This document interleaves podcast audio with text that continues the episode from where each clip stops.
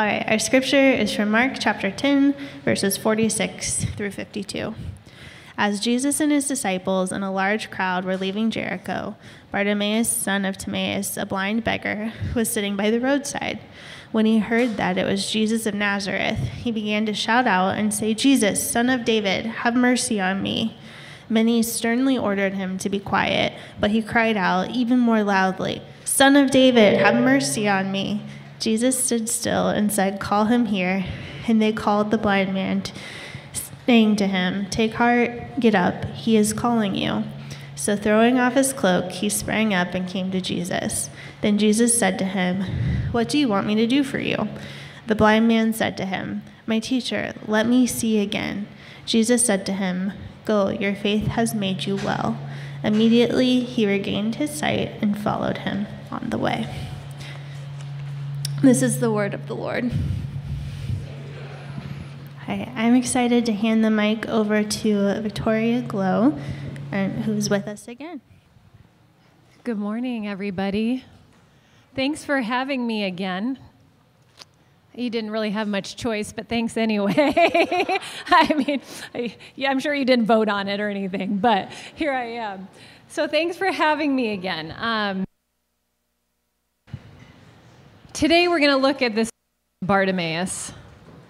And I've been sitting with Bartimaeus a little while now in preparation for this, and never ceases to amaze me how much can be in one short story and what we can take from it. And of course, anytime someone like myself gets up and speaks about the word I'm trusting that it's flowing through me somehow. But at the same time, there are things that might be flowing to you somehow. Um, so it's important that we take stories and hear what God is saying to each of us through them. Um, and that's what makes our word living and active as we go through it. Um, but anyhow, today we look at this story of Bartimaeus, who is a blind beggar to whom Jesus poses a question What do you want me to do for you? So, last time I was here, we encountered, along with Elijah, another question, which was, What are you doing here? And now we find this follow up question in another part of Scripture What do you want me to do for you? So, everywhere we go in life, we are negotiating this question. As a parent, I am continually presented with this question along with dozens of others, and that's another story for another time. I don't need to unload all that on you guys. But we are presented constantly with this question as parents Mom, can you dot, dot, dot? Mom, will you dot, dot, dot? Mom, mom. And then one day it turned to bruh. No. Mom. My children constantly have something they want me to do for them, right? I mean, that's the way it should be. I'm not complaining, I'm just observing. And as a wife, I am continually posing this question to my husband honey, will you dot dot dot? Honey, can you dot dot dot? That's where the honey do list was born out of, right? Honey, there's a lot I want my husband to do for me and for everyone else in our household and the dog and the cat. And as a disciple, I am often asking one question, this one question, but posed as a statement Jesus, help. And there seems to be no shortage of things that I want him to do for me. Mark's gospel says Bartimaeus, son of Timaeus, a blind beggar, was sitting by the roadside. When he heard that it was Jesus of Nazareth, he began to shout and say, Jesus, son of David, have mercy on me. We are all blind beggars, aren't we? Really? As Henry David Thoreau said, the mass of men and women lead lives of quiet desperation.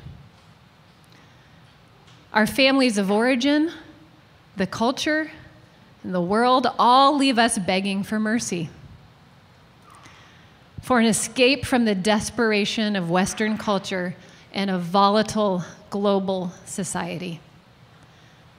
Like me, we are so often left hollering, Jesus, help. And we do shout, don't we, in one way or another? Maybe we yell and holler and voice our pain. You know, can I get any other voicing our pain people in the room? and then maybe we shout internally, quietly, in silent desperation, as Thoreau suggests. And some of us become so numb we don't realize that we're in pain at all. So, my question to you is what is shouting in your life today? What is asking for attention? What is begging for attention? And to whom or what will you turn?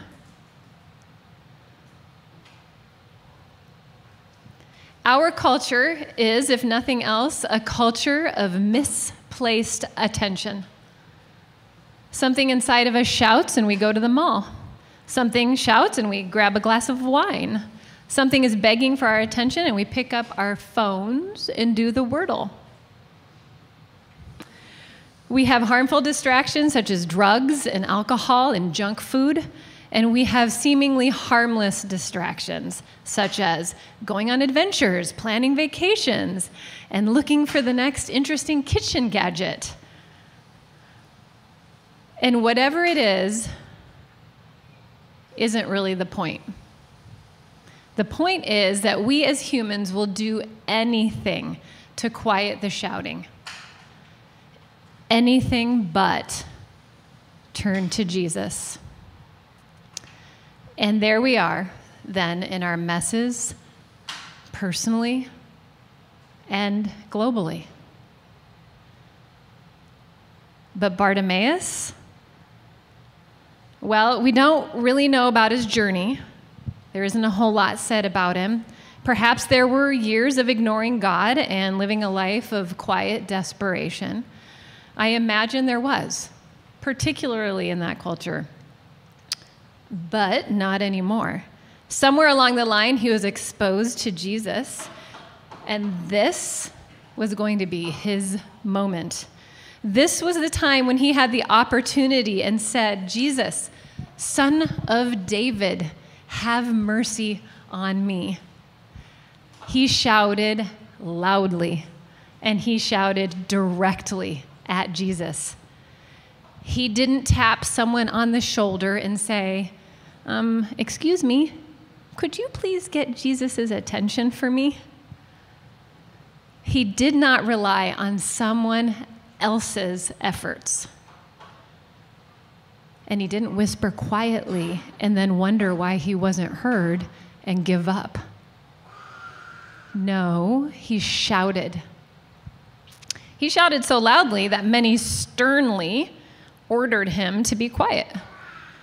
I imagine we've all been the one who has been shushed and quieted, and we've been the one who has shushed another.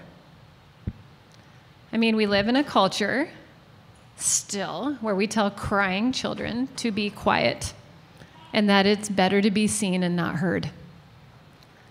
We have external and internal voices telling us to be quiet, to keep our needs to ourselves and to simply turn to those glittering distractions and put on a smile and pretend everything is okay. Well, Bartimaeus knew that everything was not okay.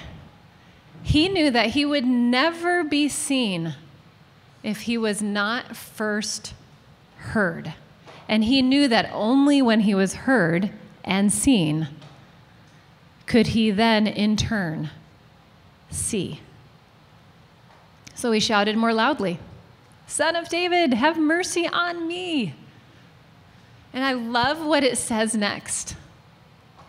Jesus stood still. Bartimaeus' shouting stopped Jesus in his tracks. He did not shush him, he did not ignore him. The shouting got his attention. And Jesus says, Call him here. He told someone that was with him to tell Bartimaeus to come on over. Bartimaeus may not have employed others to get Jesus' attention for him, but Jesus did. He told someone else to tell Bartimaeus to come to him. Jesus involved the people around him in bringing others to him. He invites us to co labor with Him in the work of bringing people and their needs to Him. We are not to silence the needs of others, but bring them to the one who can help. This is our part in discipleship. We are to show others the way to meet Jesus face to face. So, someone with Jesus, right here in this story, was asked to call Bartimaeus over to him, and Bartimaeus responded enthusiastically. He threw off his cloak and sprang up. There was no hesitation. Earlier in Mark, we see similar enthusiasm. Simon and Andrew were invited to follow Jesus and be made fishers of men. And like Bartimaeus, they responded immediately. They left their nets at once and followed him. Why? Why do some of us hesitate and others follow at once? I'm not sure. And I'm not sure that one way is necessarily better than the other.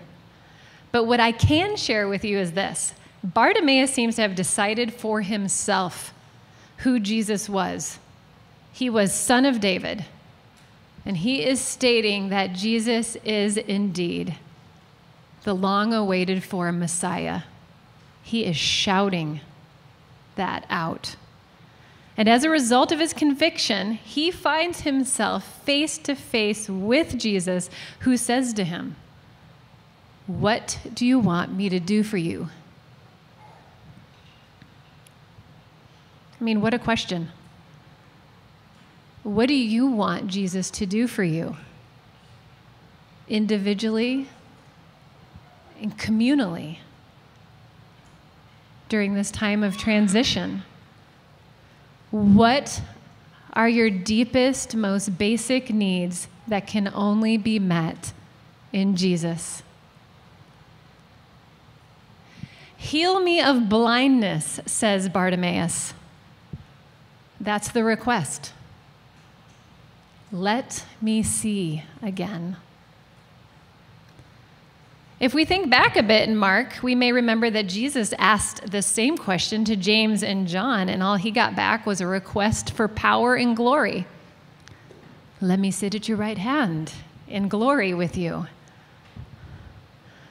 Not Bartimaeus. He wants to see. Now, on the surface, and hear me, it's a very important surface.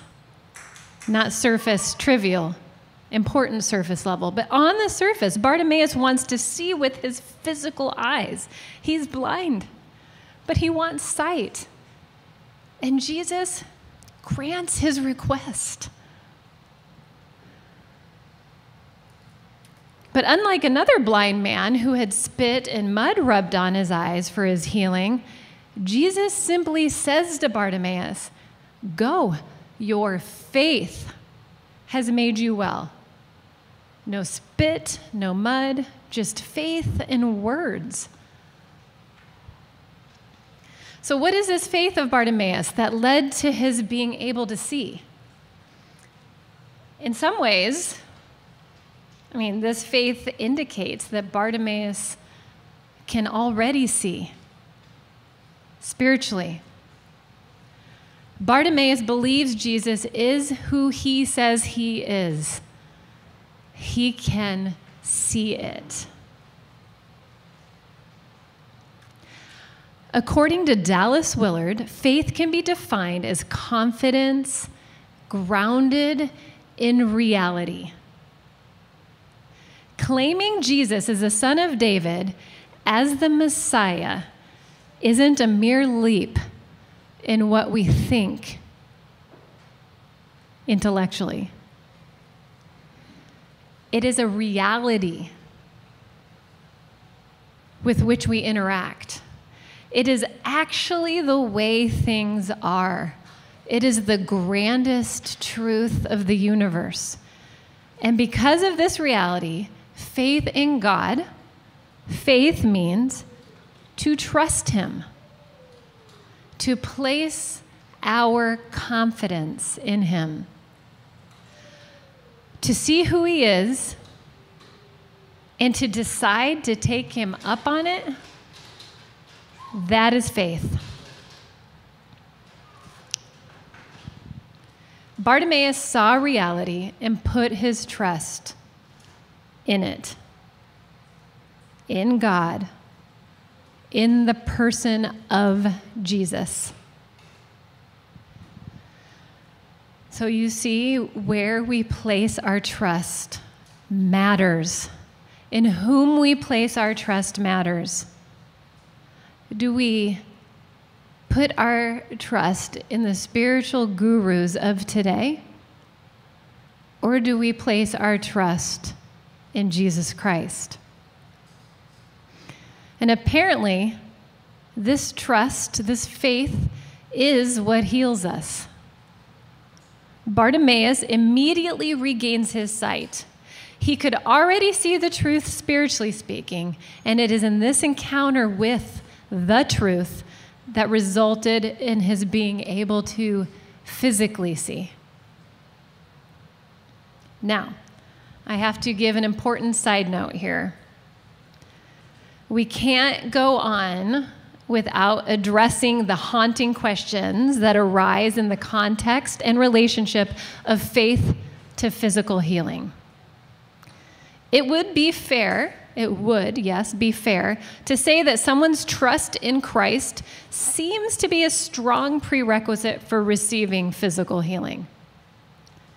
However, nowhere in the Bible or in a solid understanding of the Christian way does it say that a lack of physical healing is proof of a lack of faith. No. Paul had a thorn, Job lost everything. John the Baptist's head was cut off. Clearly, sometimes we aren't saved from pain or healed of our physical ailments. And it is in those times we must trust that the Lord knows what each of us needs and trust that His presence with us is there regardless of outcomes. And if we follow him, his presence will guide us through to the ultimate transition into the fullness of the kingdom upon our earthly departure. But back to Bartimaeus specifically, he was healed. And most importantly, he could spiritually see. He knew who to put his trust in, he knew the reality he was dealing with. And unlike many others whom Jesus healed, I mean, thinking back to the 10 lepers who were healed and only two came back to say thank you, the rest of them took off. But Bartimaeus, after he was healed, chose to follow Jesus. He followed him on the way it says. This is, by the way, what we called Christianity before it was called Christianity. It was just call, called the way, the way of Jesus. Bartimaeus refused to be distracted. He trusted Jesus and turned to him and received what he needed. And he didn't just take what he received and then take off. No, his response was to follow him. And in that, we can see that Bartimaeus is indeed an example for us all. So, what is the way? The way is the availability of the kingdom of God for all who would ask and desire to enter. As Dallas Willard explains, we experience it because we put our confidence constantly in Jesus, not something he did or said, but in him, the person. And this is the way Bartimaeus followed. This is the good news of Jesus Christ, the gospel we are invited to receive. Consider John Wesley's famous answer to being asked what his gospel message was and what good it did for people. John Wesley was the founder of the founder. I don't know if I like that word. Anyway, he was the forerunner of the Methodist tradition. Right? I'm not sure he tried to find anything or establish anything, but he did. And this is what he says. I do preach to as many as desire to hear every night and morning. You ask what I would do with them? I would make them virtuous and happy, easy in themselves, and useful to others. To where would I lead them? To heaven, to God the judge, the lover of all, and to Jesus the mediator of the new covenant. What religion do I preach? The religion of love, the law of kindness brought to light by the gospel. What is it good for? To make all who receive it enjoy God and themselves, to make them like God lovers of all, contented in their lives, and crying out at their death in calm assurance, O grave, where is thy victory? Thanks be to God who giveth me the victory through my Lord Jesus Christ. John Wesley knew the way to joy, to life, through death. The way is synonymous with trust, and it requires a life without distraction, with holy discipline and a confidence to cry out to the only one who can help us see clearly along the path. And as we see at the end of our particular excerpt today, Bartimaeus needed to trust Jesus and be able to see at least spiritually, because he would be following Jesus right into Jerusalem, where Jesus would ultimately be crucified. O grave, where is thy victory? And where do we follow him in his death and through our own death? We follow him into an extension of our lives as they are lived here on earth. We begin now and follow the path of life in Him into heaven. And heaven, the kingdom of God, is the place where what God wants done is actually done and it starts now and continues forever. It is the place where we will continue on in God's aim for human history. And what is that aim?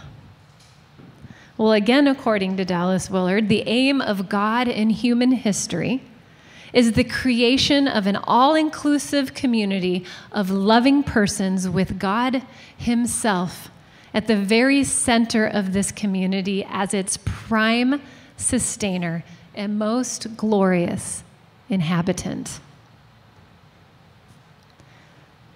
I'm going to repeat that. I invite us to hear the beauty in those words, to see that beauty. The aim of God in human history is the creation of an all inclusive community of loving persons with God Himself at the very center of this community as its prime sustainer and most glorious inhabitant. Heaven is eternal service through love, where radical creativity and loving community will be expressed forever without end. And while it is certainly a destination, it is a place and experience that begins now. And that is our following Jesus to not only arrive in the fullness of heaven one day, but to get heaven into each of us now. Heaven is our doing turned into our being. It is following Him. And it is in our following Him that our doing flows naturally out of our being. And this means that we can effectively then turn our question around and present it to Jesus. Jesus, what do you want me to do for you? I can't help but hear the words presented to Simon and Andrew at the beginning of the gospel. Jesus says, Come follow me, and I will make you fishers of people. Being with Jesus will naturally result in our becoming the kinds of people who are at home in heaven. Our character transforms to become like Christ, and that will naturally result in our doing things for and with Jesus, in fishing for people, in sharing the gospel, in shining light, in making disciples which is, of course, our highest calling in all areas of life, everywhere we go, in our ordinary walking around, day to day existence. We are to make disciples in all those places. We become, in following Jesus, the healed healer we share the sight we've received with those who are still blind.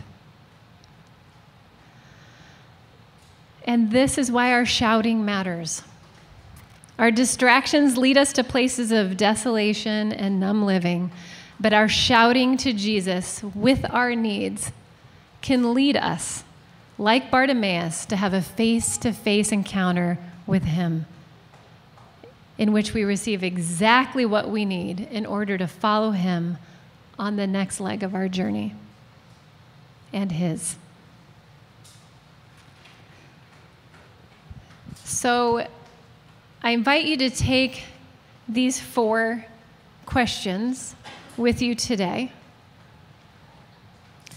as you go. What is shouting for your attention?